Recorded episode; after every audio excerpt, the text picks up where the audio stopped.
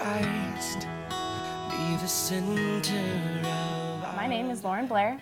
I'm 18 years old, and tomorrow I'm getting on a plane to head to Nashville, Tennessee to start my freshman year at Vanderbilt University.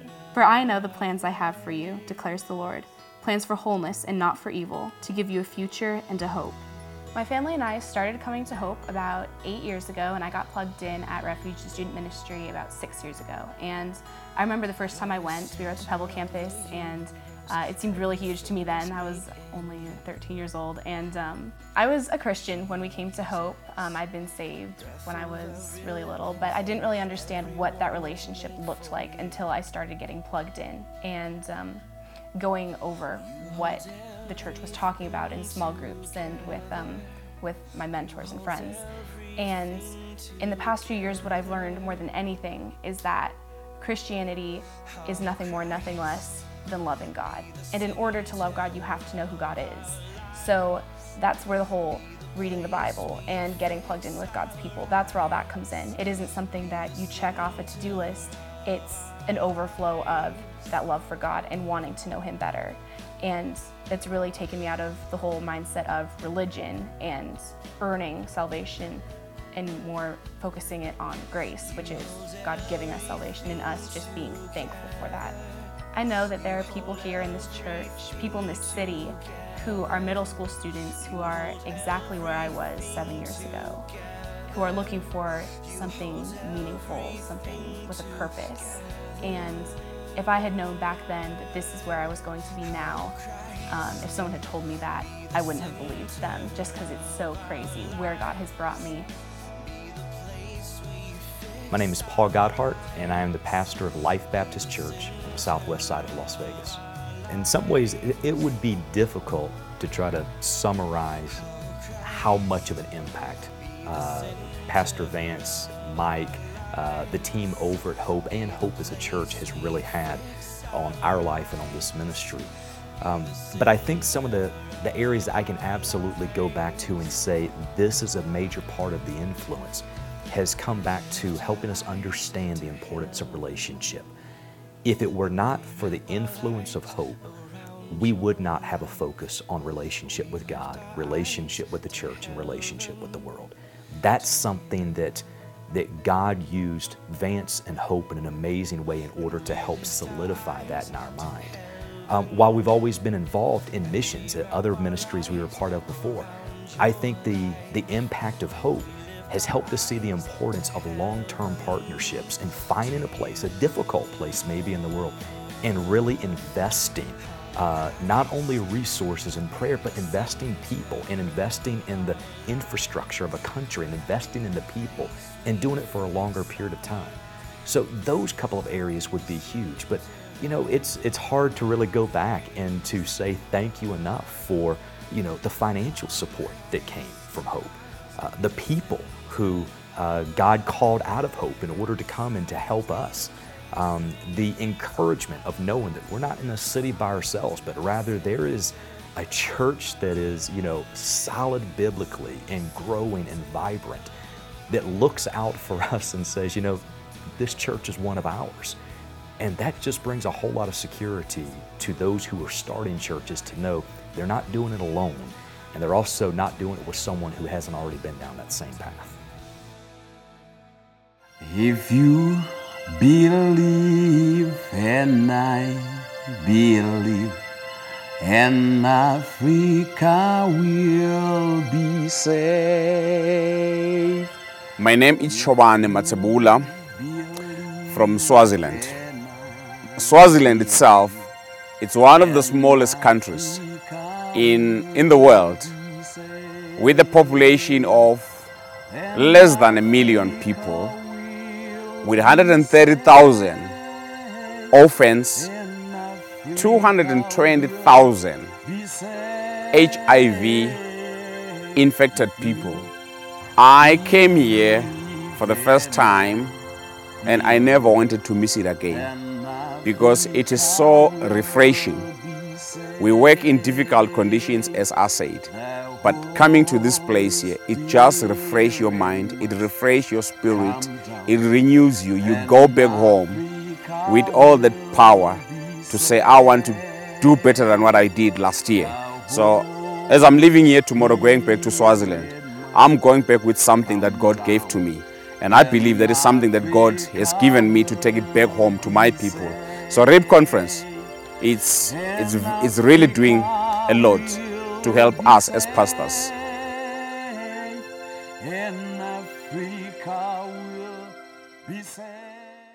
In September of 1999, God interrupted my life. I was minding my own business as the senior associate pastor of the Kirby Woods Baptist Church in Memphis, Tennessee. I had a great relationship with the senior pastor there. I had known him my whole life. He was my father. My dad was the senior pastor of the church where I was serving. We'd been serving together for less than a couple of years there. And everybody kind of thought that the plan was, I thought that the plan was my dad would retire, which he did about three years ago from the pastorate, and I would step in and become the next senior pastor of our church there. Our church ran close to a couple of thousand people there in Memphis. Our church there was involved in planting churches all over the world. Our church there was giving over a million dollars a year away, investing in the nations and in mission work globally. And it was just a wonderful, wonderful, sweet fellowship of people. And one morning I was having a quiet time sitting in my house there in Memphis, Tennessee, and I read Luke chapter 4 and verse 43. And when I read that verse that morning, here's what that verse said Jesus said, I must preach the kingdom of God to the other cities also, for I was sent for this purpose. And as sure as, as I was sitting there with my Bible open that morning, when I read those verses, I knew God was speaking directly to my heart and calling my family to uproot and leave Memphis. When I heard that phrase, other cities and kingdom of God, I just knew God was calling us to join His activity in reaching another city somewhere in the world to expand God's kingdom for His glory. And so I went to Christy, my wife, and I said, Babe, here's what God's doing in my heart. And God was doing the same thing in her heart. We prayed, we put our yes on the table, said, Lord, we don't know when, we don't know where, but the answer is yes. Now, when we said that, we were thinking Africa or China or India or somewhere around the world. And two weeks after that morning, a pastor friend of mine from Woodstock, Georgia, Johnny Hunt, called me and, and he was actually in our church. We talked on the phone. He was speaking on a Thursday night event in our church. And after the service, he and I walked out of the, the service together and he cornered me there in the office and he said, Vance, I don't know how to say this, but our church feel, feel, we feel led of the Lord to start a church in Las Vegas, Nevada, the fastest growing city in North America at that time. And he said, Vance, I feel strongly that you are to be the pastor of that church. Now, when he said Las Vegas, you couldn't have picked a place that was further off of my radar than Las Vegas, Nevada. I'm from Alabama, all right? I travel all around the world, and when I travel, I tell people, you know, where I grew up, they, they, they don't, nobody from Alabama comes to Las Vegas, and if they do, they don't tell anybody, right? Uh, they don't think Las Vegas is hell, but they think you can smell it from here. I mean, it's, they have a strong opinion about our city. So when, when he said Las Vegas, one side of me said, that's the craziest thing I've ever heard. But as soon as he said it, my heart wrapped around it, and we knew this is where God was calling our family.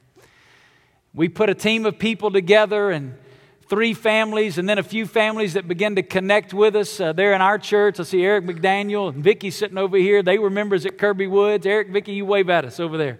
Eric and Vicki McDaniel were members at Kirby Woods, and they felt called of God. They left Memphis and moved out here to be a part of helping us plant this church. And when we got to Las Vegas, I'd been on the field here for about a week and a half. My telephone rang one day, and I picked up the telephone, and on the other end of the line was a, a Filipino lady named Letty Peralta. When I picked up the phone, Letty, in, in, in her English, she said, she said, Pastor, can I tell you a story? And I'm thinking, I don't know anybody in Las Vegas.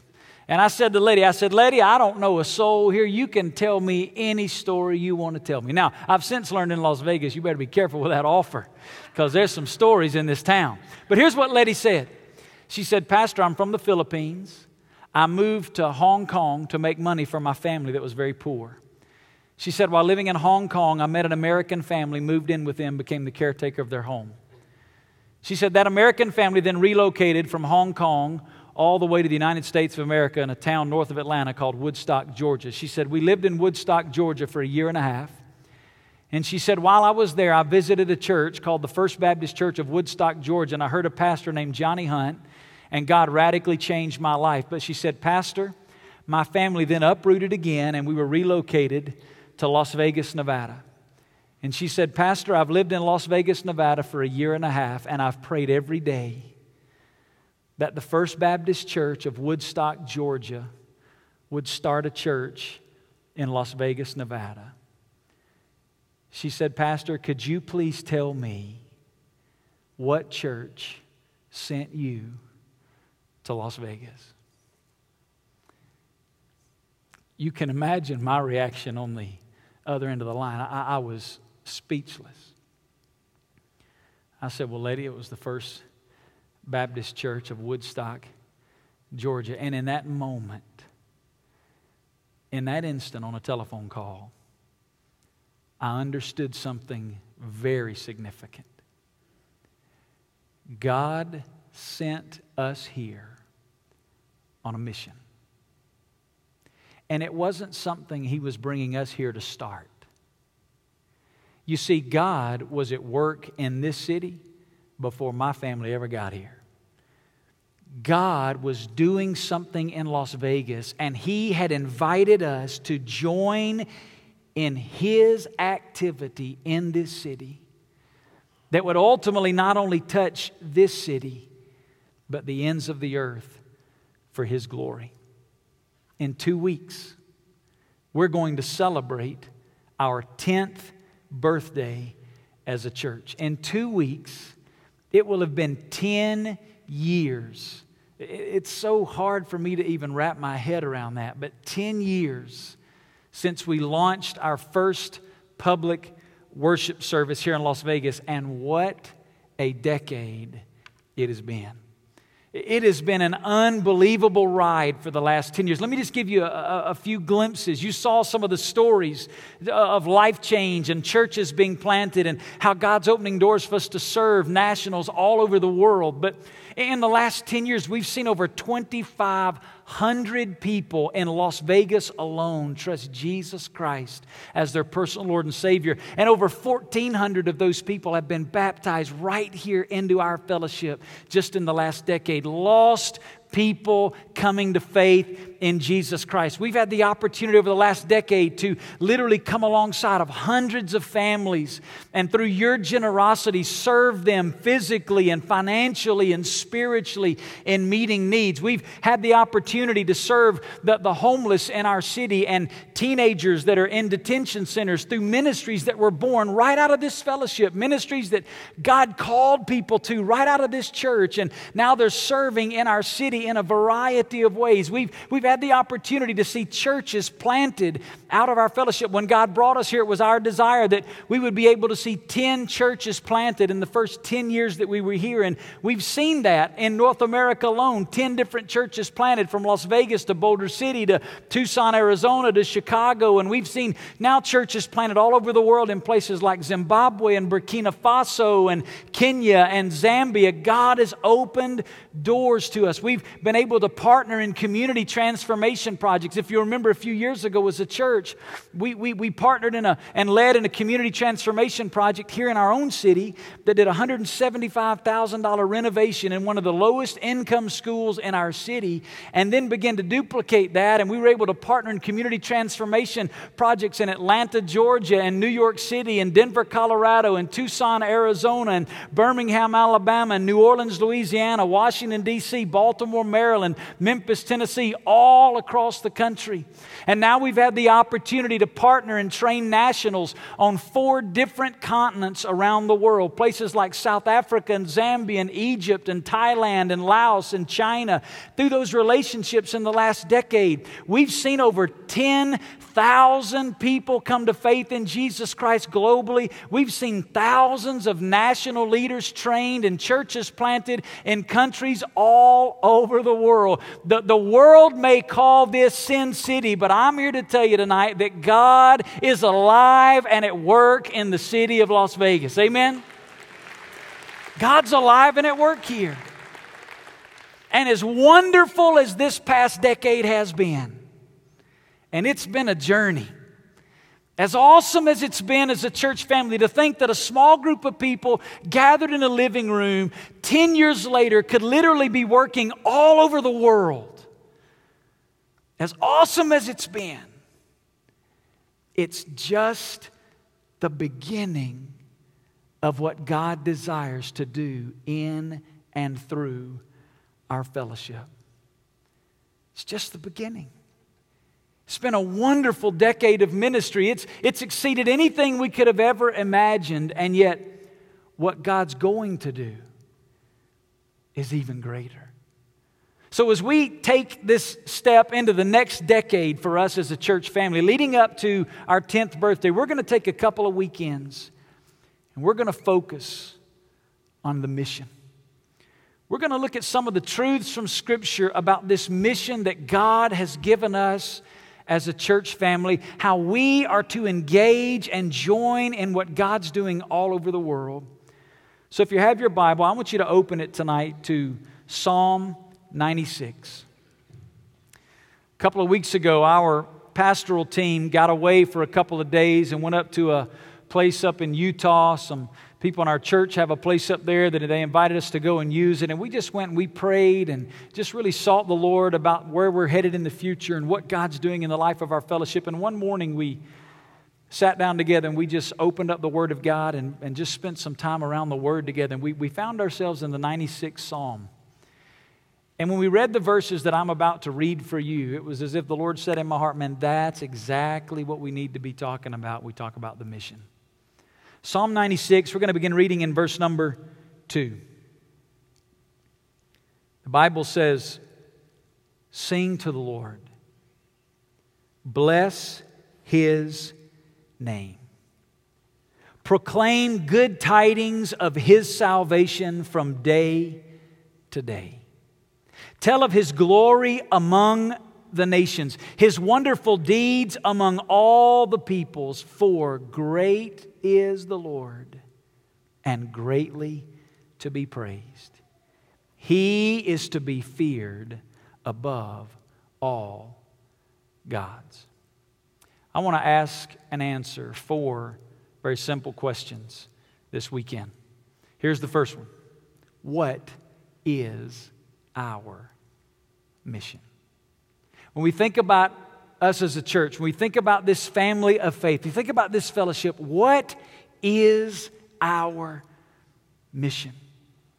And I want to give it to you right out of this text of Scripture. Right out of this text of Scripture, we see two anchors as to what our mission is. Here's the first statement I want you to understand Our mission is to worship. First and foremost, our mission is to worship. Do you hear how he begins in Psalm 96, verse 2? He says, Sing to the Lord, bless his name. I love this passage of scripture. It is loaded and saturated with language about the mission. We're about to see some verses where he says, Proclaim his good tidings from day to day. Tell of his glory among the nations. Tell of his deeds among all the peoples of the earth. But before he gets there, before he gets to all that mission language, is an exhortation to worship. Why is that? Let me give it to you in a life changing reality my effectiveness in the mission is dependent upon my time spent with the Father in worship. Our effectiveness in the mission is dependent upon my time spent with the Father in worship. He's about to tell us to proclaim to the nations. He's about to tell us to tell of His glory among the peoples of the earth. But He begins by saying, Sing to the Lord. You see, the greatest thing that you and I bring into this fellowship, as we come together as the people of God to join in His activity of reaching the world with the gospel, as we join in His activity of seeing our city impacted for the glory of God, as we come together as a fellowship, the greatest thing you and I bring into this fellowship is not our gifts, it's not our resources, it's not our talents, it's not our abilities. The greatest thing we bring is our own personal love relationship with the Father. Because everything God desires to do through us as a family of faith, He will do out of the overflow of what He's doing in us as we pursue Him intimately. John Piper wrote a great book on mission. It's called Let the Nations Be Glad. I want to read a little section to it. I'm going to put it up on the screen. Listen what he said. Missions is not the ultimate goal of the church. Worship is. Missions exists because worship doesn't. Worship is ultimate, not missions, because God is ultimate, not man. When this age is over and the countless millions of the redeemed fall on their faces before the throne of God, missions will be no more. It is a temporary necessity, but worship abides forever. Worship, therefore, is the fuel and goal of missions. It's the goal of missions because in missions, we simply aim to bring the nations in the white hot enjoyment of God's glory. But worship is also the fuel of missions. Passion for God in worship precedes the offer of God in preaching.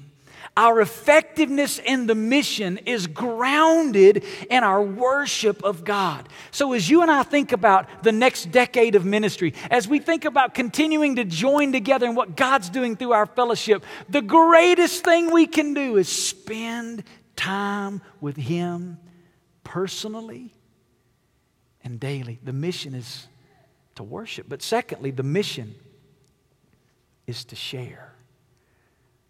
Our mission is to share. What do you mean by share? Here's what I mean. He, he begins to use some words in this psalm like proclaim. The word proclaim is a Hebrew word that, that, that, carries the idea of, an, of a messenger announcing a message. It's the picture of somebody in the old time that, that was kind of the, the crier. They would, they would go out from the king with a message and they would go village to village to village and they would get there and they would stand in the town square and they would announce the message. They would bring the news to that village. Then he uses the word tell tell of his glory. The word tell is a word that is often used to refer to communication of important information to those who not yet heard it. Here, the psalmist is describing our mission with these words like proclaim and tell. You and I are to be about sharing the truth. Well, what is it that we're to proclaim? Well, he tells us we're to proclaim his salvation, we're to proclaim his glory. We're to proclaim his deeds. It's all right there in the psalm. His salvation, his glory, his deed. What's he saying? He's saying, You and I, the mission is out of the overflow of a heart of worship. As we spend time with the Father, Christ through us shares the message of the gospel, who God is and what he has done. You see, the reality is we are not peddlers of philosophy. We are not dispensers of advice, nor are we self help motivators. We are proclaimers, tellers, messengers of the gospel of Jesus Christ. That Christ died for our sins, that he was buried, and that he rose again from the dead as a testimony that God had accepted his sacrifice for our sins. And now through him, we can be forgiven of our sin and given by God a relationship with himself. We are to share the gospel. Here's what I mean by the word share. Let me put it up on the screen. To share means to join in God's activity of proclaiming the gospel locally and globally. That's why God assembled us together 10 years ago as a family of faith. God brought us together so that we could join in His activity. Listen, He didn't need us, but he, by His grace, He invited us to get in on His activity of proclaiming the gospel, what He has done, and who He is locally and globally. And you know what this really simply is? It's simply the life of Christ. Let me show it to you. Turn over, if you have your Bible open, to John chapter 17. John chapter 17 is, is what's called the high priestly prayer. I want you to look at how it ends in verses 25 and 26. This is Jesus praying to the Father. And on the screen, I've actually underlined a couple and highlighted a couple of the phrases because I want you to see them. Listen what it says. Oh, righteous Father, this is Jesus crying out.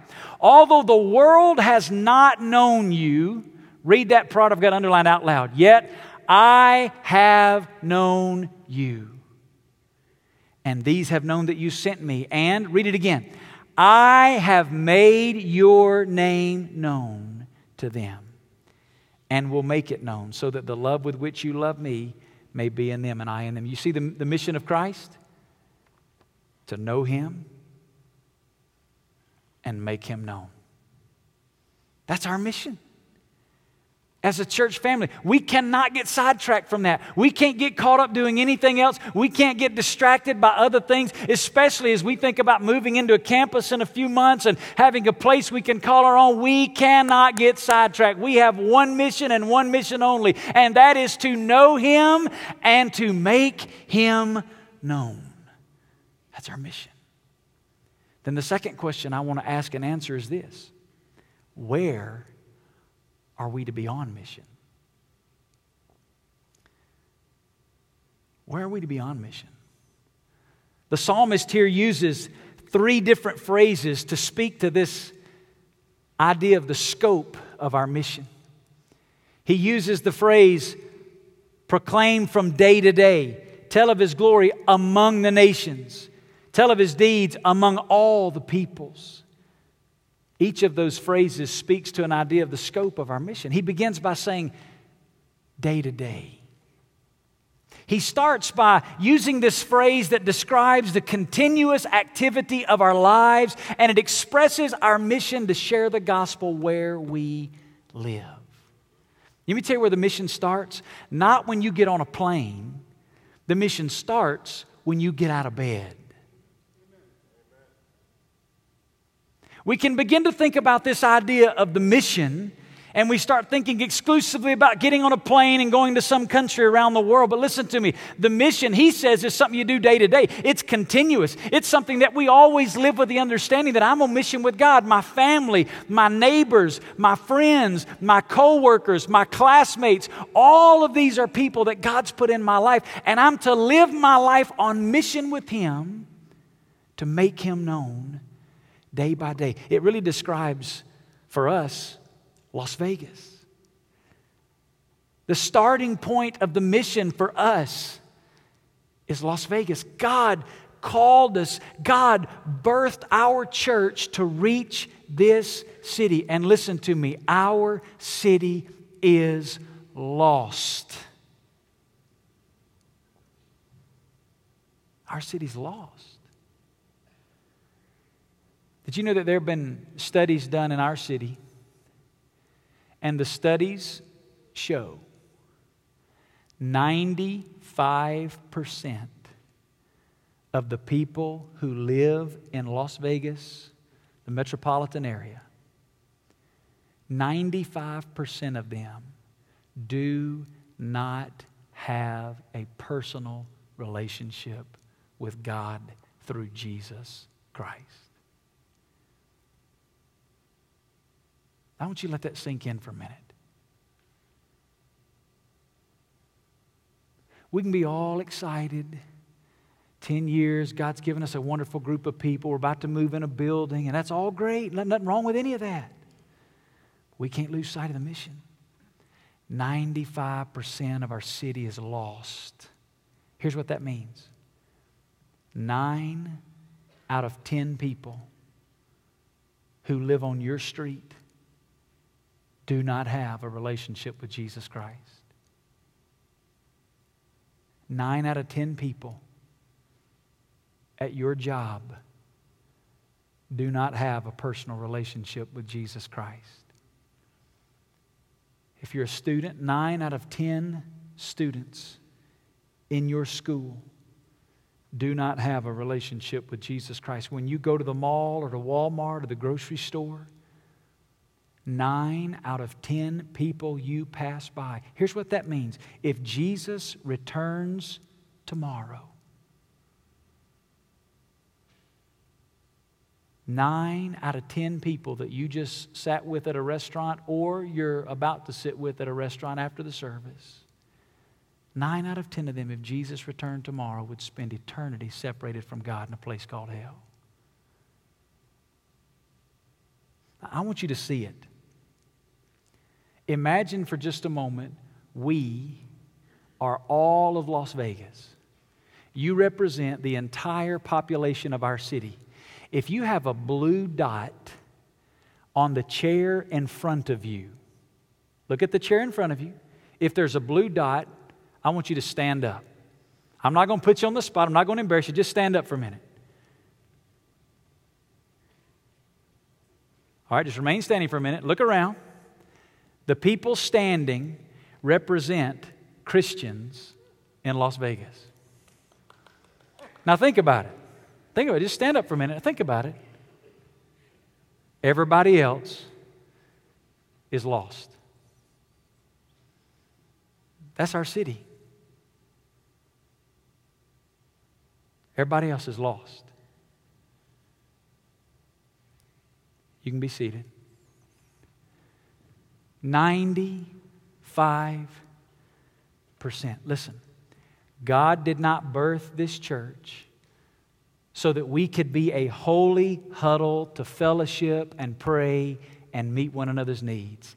He birthed this church so that we could be on mission with Him to penetrate the lostness of this city. So let me ask you a question Are you living the mission? Now, I want you to really think about these next two questions. I do not want you to answer out loud, but I want you to think about it in your heart. When's the last time you shared the gospel of Christ with someone who is lost?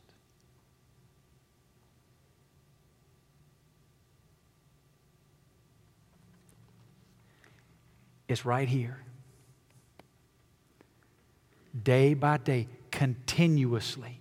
You and I, that's not the job of the preachers, it's not the job of the missionaries, it's all of us. God put us here as a missionary in a city that is lost. When is the last time you personally shared the gospel with somebody who's lost? Let me ask it another way. Who in your life are you intentionally praying for and looking for ways to share the gospel of Christ with who's lost?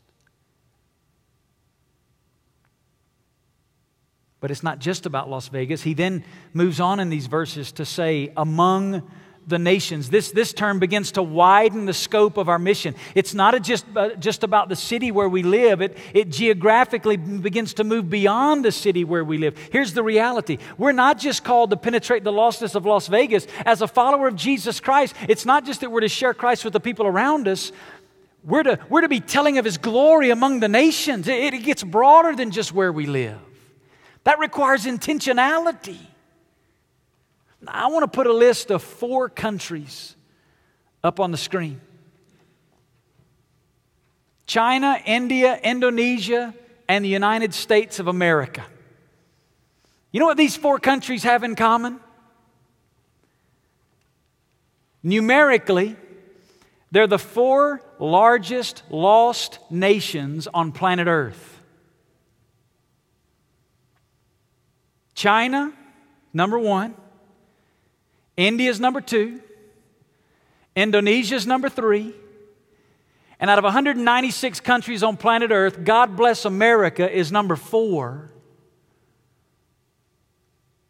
of the most lost nations on the planet from a population standpoint. Over 220 million people in the United States of America have no personal relationship with Jesus Christ. 220 million. Did you know that North America is the only continent on the planet where Christianity is not growing? North America, the only continent on planet Earth We're Christian. What an indictment against the church in America when we have 95% of the Christian resources in the world, and yet our country is going to hell in a handbasket. Whose responsibility is that? God birthed our church to be about reaching the lostness of America. Hey, did you know that 40% of the lostness in America lives in the western United States? 40, almost half. Almost half of the lost people on the fourth largest lost nation on the planet live in the western United States. Let me tell you what that means. Let me put this point up on the screen. When God birthed our church, He did so in the center of the fourth largest numerical mission field on planet Earth. You know what that means? Opportunity. God put us here strategically for a reason. Not just so we could build a building and move in and have warm fuzzies. No, God put us here to be about penetrating the lostness of the Western United States. One church can't do that by themselves. How do we do that then? We have to multiply and plant. Why at Hope are we always giving away money and sending out church planters? Why have we started 10 churches in the first 10 years and we're launching five new churches in January in, in Hawaii and Salt Lake City and Vancouver, British Columbia and Bozeman, Montana and San Diego? Diego, California. Why are we launching five? Because God birthed our church to reach the West. We have a mission. But it doesn't stop there. In the next phrase, he says, among all the peoples. The word all is a Hebrew word that means the whole or everyone. And that, that phrase peoples is a word that doesn't just refer to nations, it refers to ethno linguistic groups in the world, people groups. You see, there are 196 nations in the world, but in those 196 nations, there are over 11,000 different people groups. A people group has their own unique language, culture, history, customs. 11,000 different peoples. That's the word that's used here in, in the Hebrew text. Peoples of the earth, the, the ethno linguistic peoples of the earth. Over 11,000 of them, representing almost 7 billion people on this planet that we live with. Of those 11,000 people groups, 6,700 people groups are what missiologists call unreached. That's 1.5 billion people that have little or no access at all to the gospel. Meaning, if they wanted to hear about Christ, the first thing they'd have to do is learn another language because the gospel is not readily available in their language. Of those 6,700 people groups that are unreached, 3,684 of them are unengaged. What does that mean? Here's what it means from a missiological standpoint it means there are 3,684 people groups that aren't even on anybody's radar.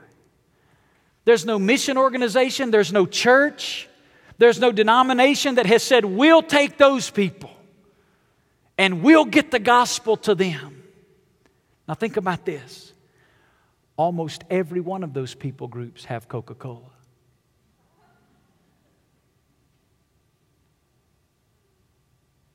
Coca Cola is a 125 year old soda pop company.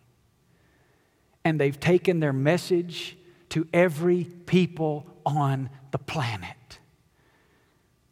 2,000 years ago, the God of heaven broke into humanity and gave his life to redeem a people to himself. And there are still 3,700 people groups that aren't even on anybody's radar.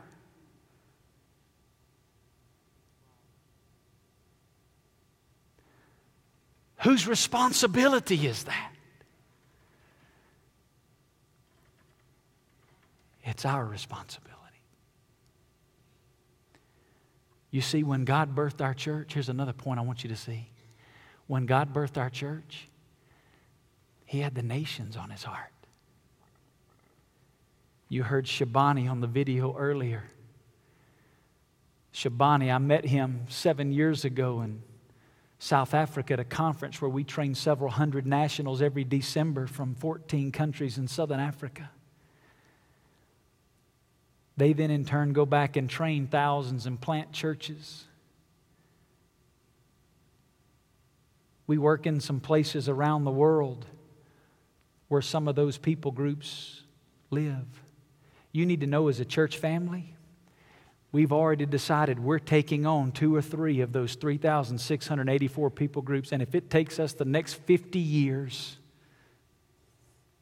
we will do whatever it takes to see that those people hear the gospel of Jesus Christ. When God birthed our church, it was never just about us. God was at work all over the world, and He was inviting us to get in on it.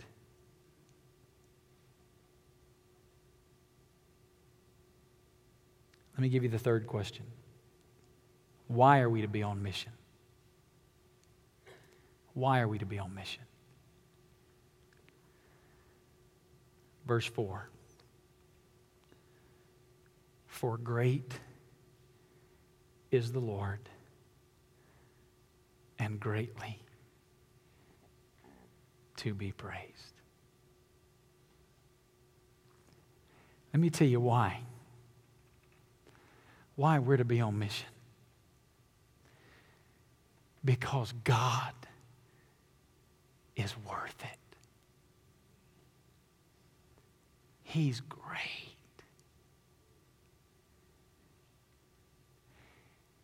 He's great.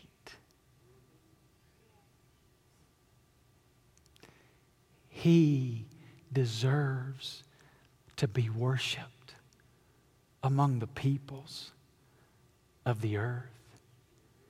And we are called to give our lives to the mission of taking the gospel to the peoples of the earth. John Piper also said this. He said, Missions begins and ends in worship. It's a heart of worship that compels us and it's God being worshiped among the peoples of the earth that is the result of our being compelled to go and tell and proclaim. It's worship. Then there's one last question How? How can I share in the mission? How can I share? And I want to close this weekend just a little bit differently. I'm going to close by giving you a twofold challenge. And it leads us right up to our 10th birthday in two weeks. The first word I want you to wrap your heart around is the word invite. September 24th and 25th, the last Sunday, Saturday and Sunday of this month, we're going to celebrate our 10th anniversary by trying to reach as many lost people in Las Vegas as we possibly can. I've invited a very good personal friend of mine named David Nasser to come. And David will be sharing his story in each of our services that weekend. David was born in Iran. At the age of nine, his family fled in 1979 the country of Iran during the revolution that was taking place there. They came to the United States of America as Muslim refugees. As an 18 year old, David Nasser gave his heart and life to Jesus Christ through a miraculous story. And now God's used him to speak to tens of thousands of people all over the world sharing the gospel, and literally, he's seen hundreds of thousands of people give their life to Christ. September 24th and 25th, he'll be here with us. Here's what I'm going to ask you to do. Between now and then, in honor of our 10th birthday, I'm asking you to invite 10 people. Every one of us, not just a few, every one of us. I'm asking you to invite 10 people, and I want you to really invite 10 people that don't know Christ. Don't go inviting somebody else from another church. We didn't come here to reach people in another church, they know Jesus. It's not going to be hard to find them. Nine out of every 10 you bump into fit the category. 10 people. When you came in today in your seat, you either have a yellow, a blue, or a white piece of paper like this. I'm going to ask you to do something right now. I want you to go ahead and write the name. I've already written a name on mine of the first of those 10 people. Somebody you know who's lost, coworker, family member. And here's what you're doing when you write this name on this paper, all right? You're making a covenant with God that between now and the 24th and 25th of this month, you're going to pray every day for this person. And you're going to do everything you can to make sure they're here with you that weekend. Here's my prayer this weekend and next, we get a thousand names on these cards. Listen to me. What if, what if a thousand lost people were here that weekend? And the gospel was, what if a thousand people gave their life to Jesus Christ in one weekend in Las Vegas? Could that really happen?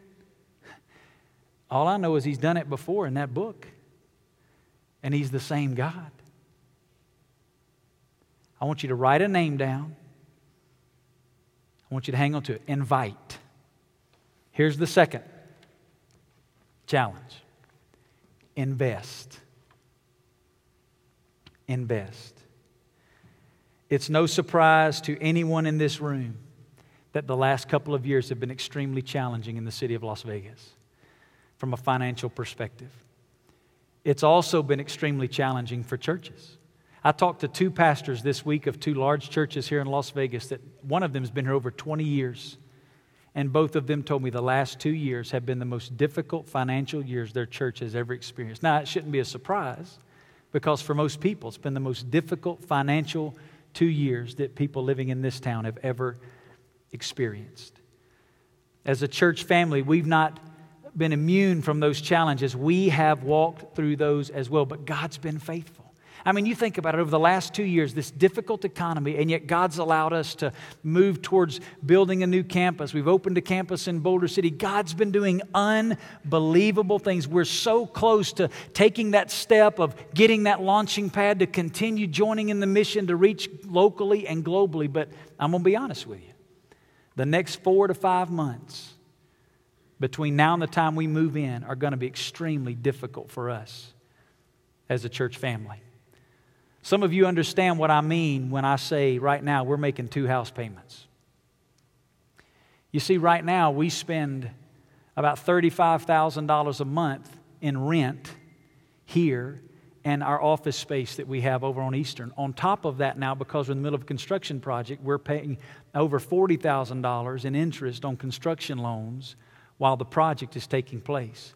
So combined, it's close to $80,000 a month just in facilities. Now, when we move in our new campus, it, that 80 is going down to $52,000 a month. So we're going to be paying less to be there than we are to be here right now.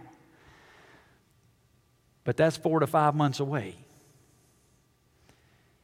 And as a staff team, we've been praying for a couple of weeks because the next four to five months are going to be a challenge while we're making those two payments. And depending on what God provides through your generosity, we got to make some really hard decisions between now and the time we move in. Some things that could affect the way we're able to do ministry over the next four to five months. So here's what I'm asking you to pray about. Between now and the time we move in, four to five months, in honor of our 10th birthday, I'm asking you to do two things. To pray about, number one, giving $10 per week more than you currently give. Just making it over. If we all do it together, it's not a big sacrifice. If we all do it together, we can make this transition happen. $10 a week more than I'm currently giving right now as an over and above sacrificial gift to continue to invest in the mission that God's called us to here at Hope. And then on the last weekend of this month, I'm asking you to pray about that weekend giving a double offering. Whatever your normal offering is, you pray about an extra 10%, whatever that is. The Bible calls us to tithe, to give 10% of our income. But that weekend, to pray about giving a double tithe as a birthday gift to the Lord for what He's done in and through our lives over the last decade together. Now, here's what I know some of you cannot do that. I'm not asking everybody to do it, I'm asking everybody to pray. If you can, I, I know there's some people in this town, you don't have anything. I understand that. I'm not asking everybody. Some of us can do that. Some of us can do more than that to stand in the gap for some people in our fellowship that can't do that. I'm asking every one of us to pray. And starting this weekend, if every one of us, you think about a thousand adults, we actually have more than that in a weekend event, but if just a thousand adults would give an extra $10 a week, the, the impact that that could have to help us over the next four to five months as we're making this transition into a new campus. We've been wrestling with it all week as a team. Friday morning at 4:30, God woke me up. At 4:30 Friday morning, the Lord put it on my heart to lay this challenge before you. $10 a week and pray about the last weekend of this month giving a double tithe. And if God doesn't lead you to do that, listen to me, listen to me carefully. Do not do it. Don't do it. But if the Lord speaks and gives you the liberty, would you invite and would you invest for the glory and honor of God?